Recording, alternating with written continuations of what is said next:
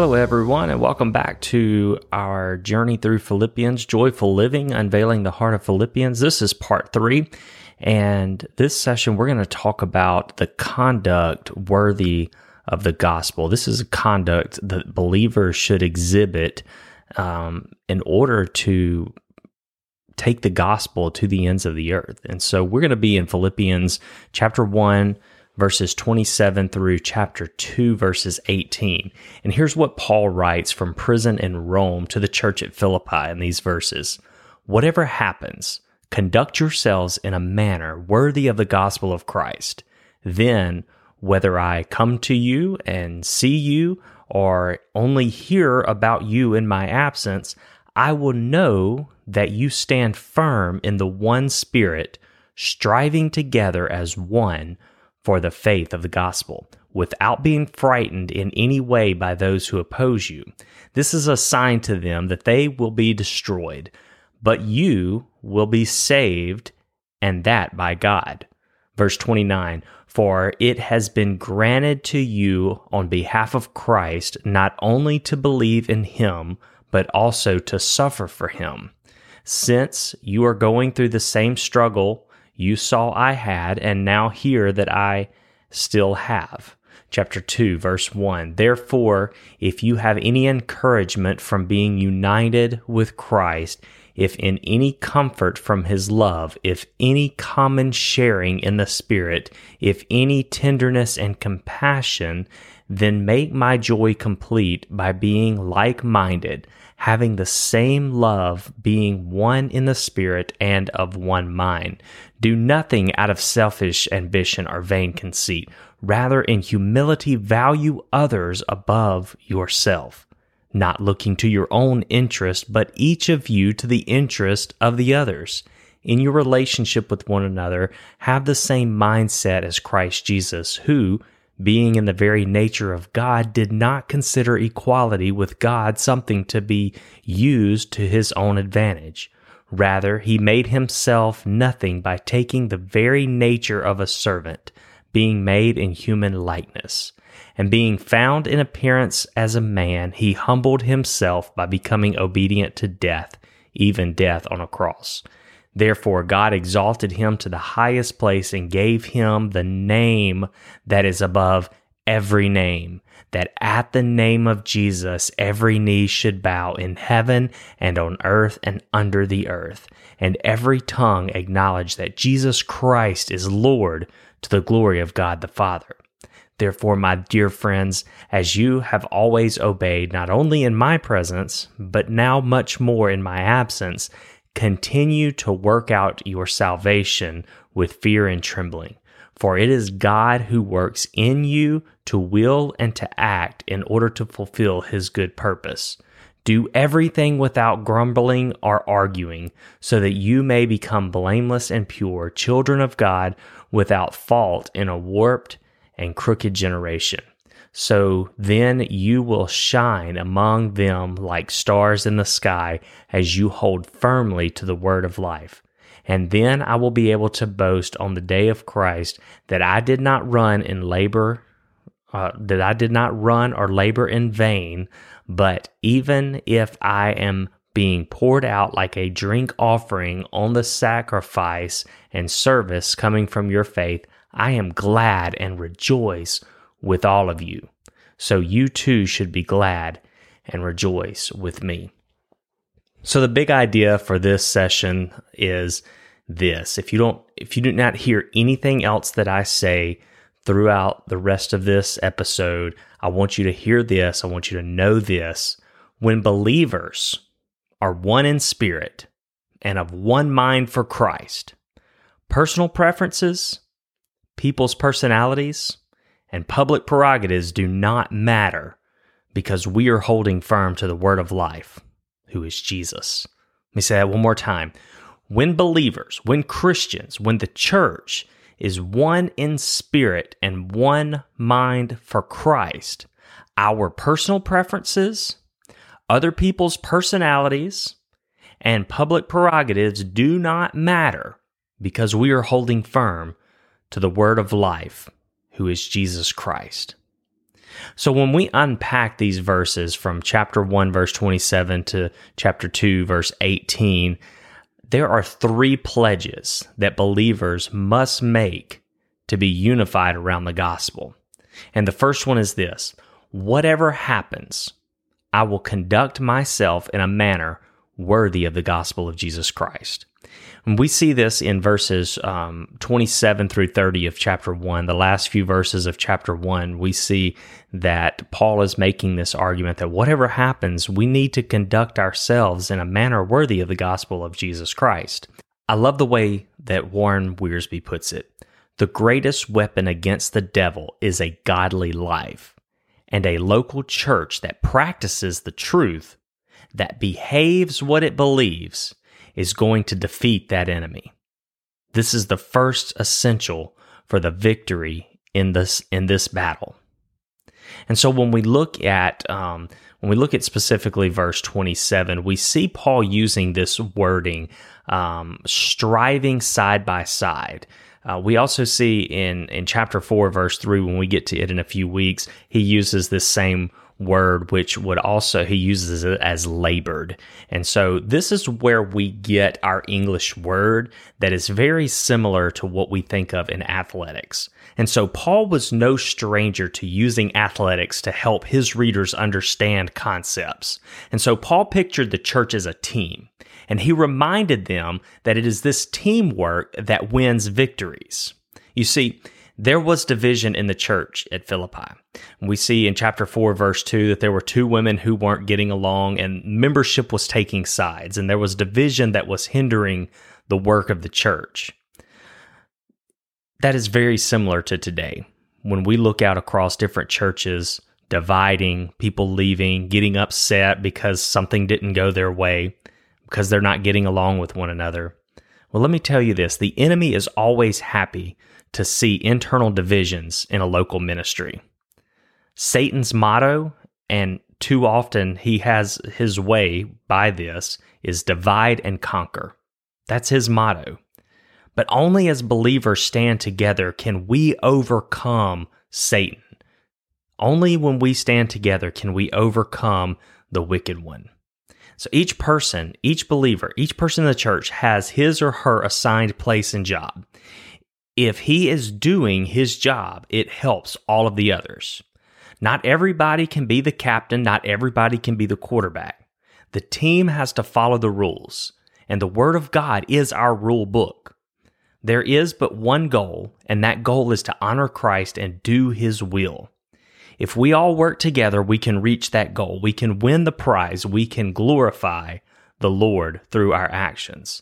But the minute, the very moment that any of us starts disobeying the rules, quits training, and by the way, the Christian life does demand discipline, and the moment that any of us looks for glory, the teamwork disappears, and division and competition take over. That's why it's so important that we pledge, that we vow to the church, to the gospel, to advance the gospel, that we will conduct ourselves in a manner worthy of the gospel of Jesus Christ. Number two, the second pledge is this I will, in humility, value others above myself, having the same mindset in Christ Jesus. And Paul writes about this in chapter 2, verses 1 through 11. And he starts off by saying, in verse 1 Therefore, if you have any encouragement from being united with Christ, if any comfort from his love, if any common sharing in the Spirit, if any tenderness and compassion, then make my joy complete by being like minded, having the same love, being one in spirit and mind. And so when he's saying this, he is saying we have got to be one in mind and value others above ourselves. That is the mindset of Jesus Christ. During the early days of the Confederacy, Robert E. Lee was severely criticized by General W.H.C. Whiting. Most people would have retaliated. I know I would have. I get a little hot headed sometimes, but most people would retaliate and probably try to to win the the criticism. One day, President um, Jefferson Davis invited General Lee to share his appraisal, what he thought of General Whiting, with him. And so the noble Virginian commended Whiting in the highest terms. This took everybody by surprise. And so an officer took General Lee aside and reminded him of what General Whiting's verbiage against him was. To which General Lee replied, I understood that the president desired to know my opinion of Whiting, not Whiting's opinion of me. And so what he was doing here is he was considering someone valuing them above himself. And so a willingness to serve is a trademark of humility and Christ likeness. When, when we serve others, that is exactly us being like Jesus Christ. But let me let you in on a little secret. People can rob us of our joy. Did you know that? People can rob you of your joy. And sometimes it seems like people are trying to do that on a daily basis. But let me let you in on another little secret. We can rob people of their joy. And that happens all too often as well. So in, in Philippians 2, verses 6 through 8, Christ, what we see here, Christ is descended step by step from his place of equality with the Father in heaven. Listen, listen to these verses one more time who, being in the very nature of God, did not consider equality with God something to be used to his advantage. Rather, he made himself nothing by taking on the very nature of a servant, being made in human likeness. And being found in the appearance of man, he humbled himself to becoming obedient to death, even death on a cross. So we see Christ going from being with God, being God, descending his self self down to the position, to the to the place on the cross. But then it is flipped. Verses 9 through 11 shows God exalting Jesus Christ in ascending steps. So 6 through 8, the steps are descended where he's coming down from heaven to save us. 9 through 11, it has been finished. He is taking ascending steps. And so this pattern is for all who follow the Lord's example. What we see in Matthew chapter 20, verses 20 through 27, um, the, the, the mother wanted to know um, wanted her sons to sit at the right hand, left side of Jesus, and and so Jesus says, uh, she says, these two sons of mine are to sit at your right and left. In verses 26 through 27, Jesus responds to her, Whoever would be great among you must be your servant, and whoever would be first among you must be your slave. And so, our position, our place is to value others more than ourselves. We are not wanting to elevate ourselves.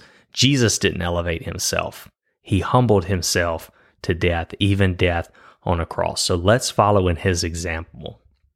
Number three, the third pledge is I will do everything without grumbling or arguing to become blameless and pure. And we see these in the last few verses that we read um, of chapter 2, verses 12 through 18. And what is so beautiful here is um, Paul is not just getting on to them because of their mindset. And you know being a church, there was some grumbling and things going on. And so Paul just reminds them kindly do everything without grumbling or arguing in verse 14. He says, you know, so that you may become blameless and pure, children of God without fault in a warped and crooked generation. And so once there was a disturbed lady, and she asked the pastor if he thought that it would be right to have a funeral uh, for her dog.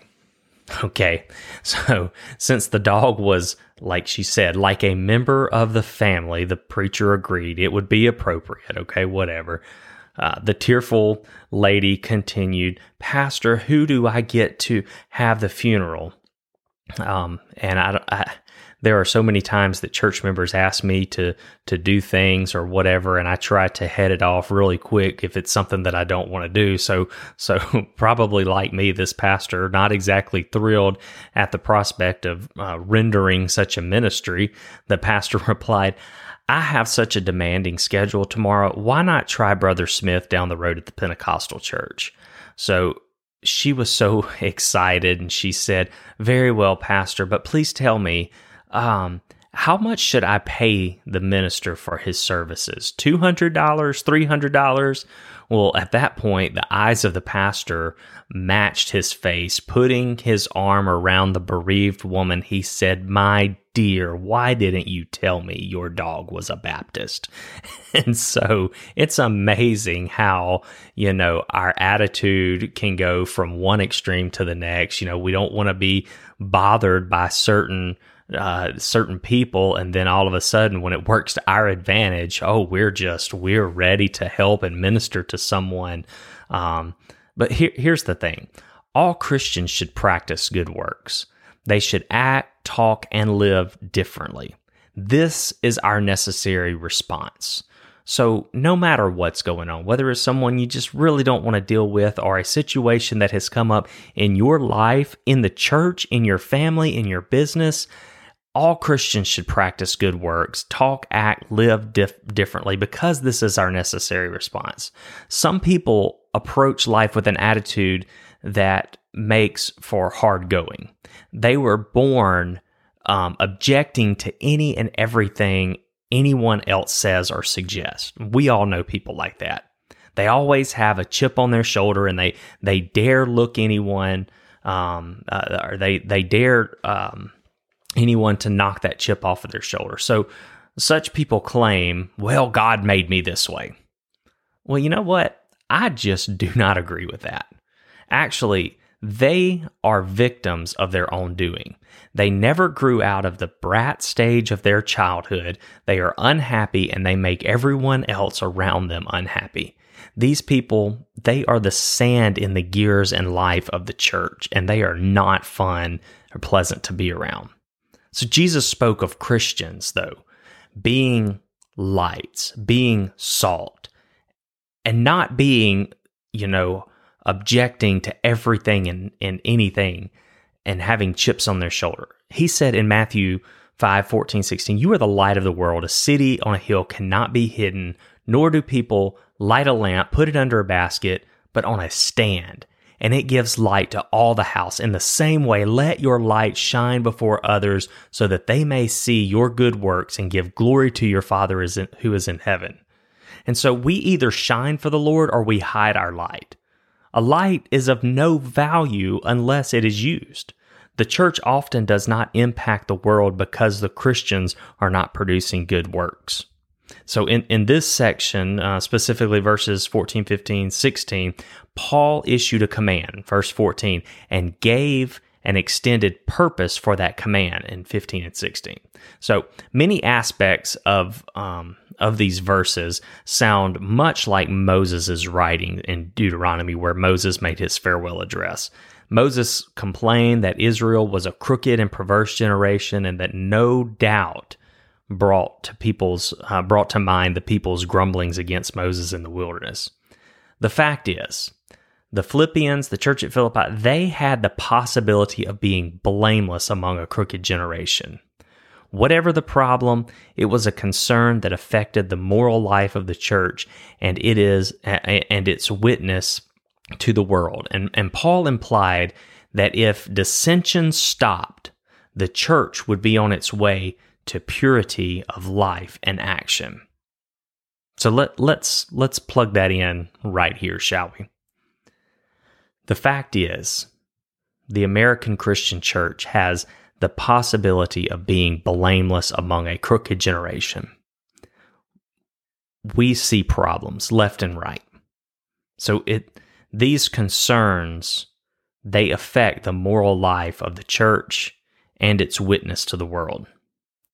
And so, if we stop the dissension and implement unity, the church will be on its way to purity of life and action, and people will come in droves to salvation in Jesus Christ because it will be something that is irresistible to them. So, let me let me remind you of what our big idea was for this session. When believers are one in spirit, and of one mind for Christ. Personal preferences, people's personalities, and public prerogatives do not matter because we are holding firm to the word of life, Jesus.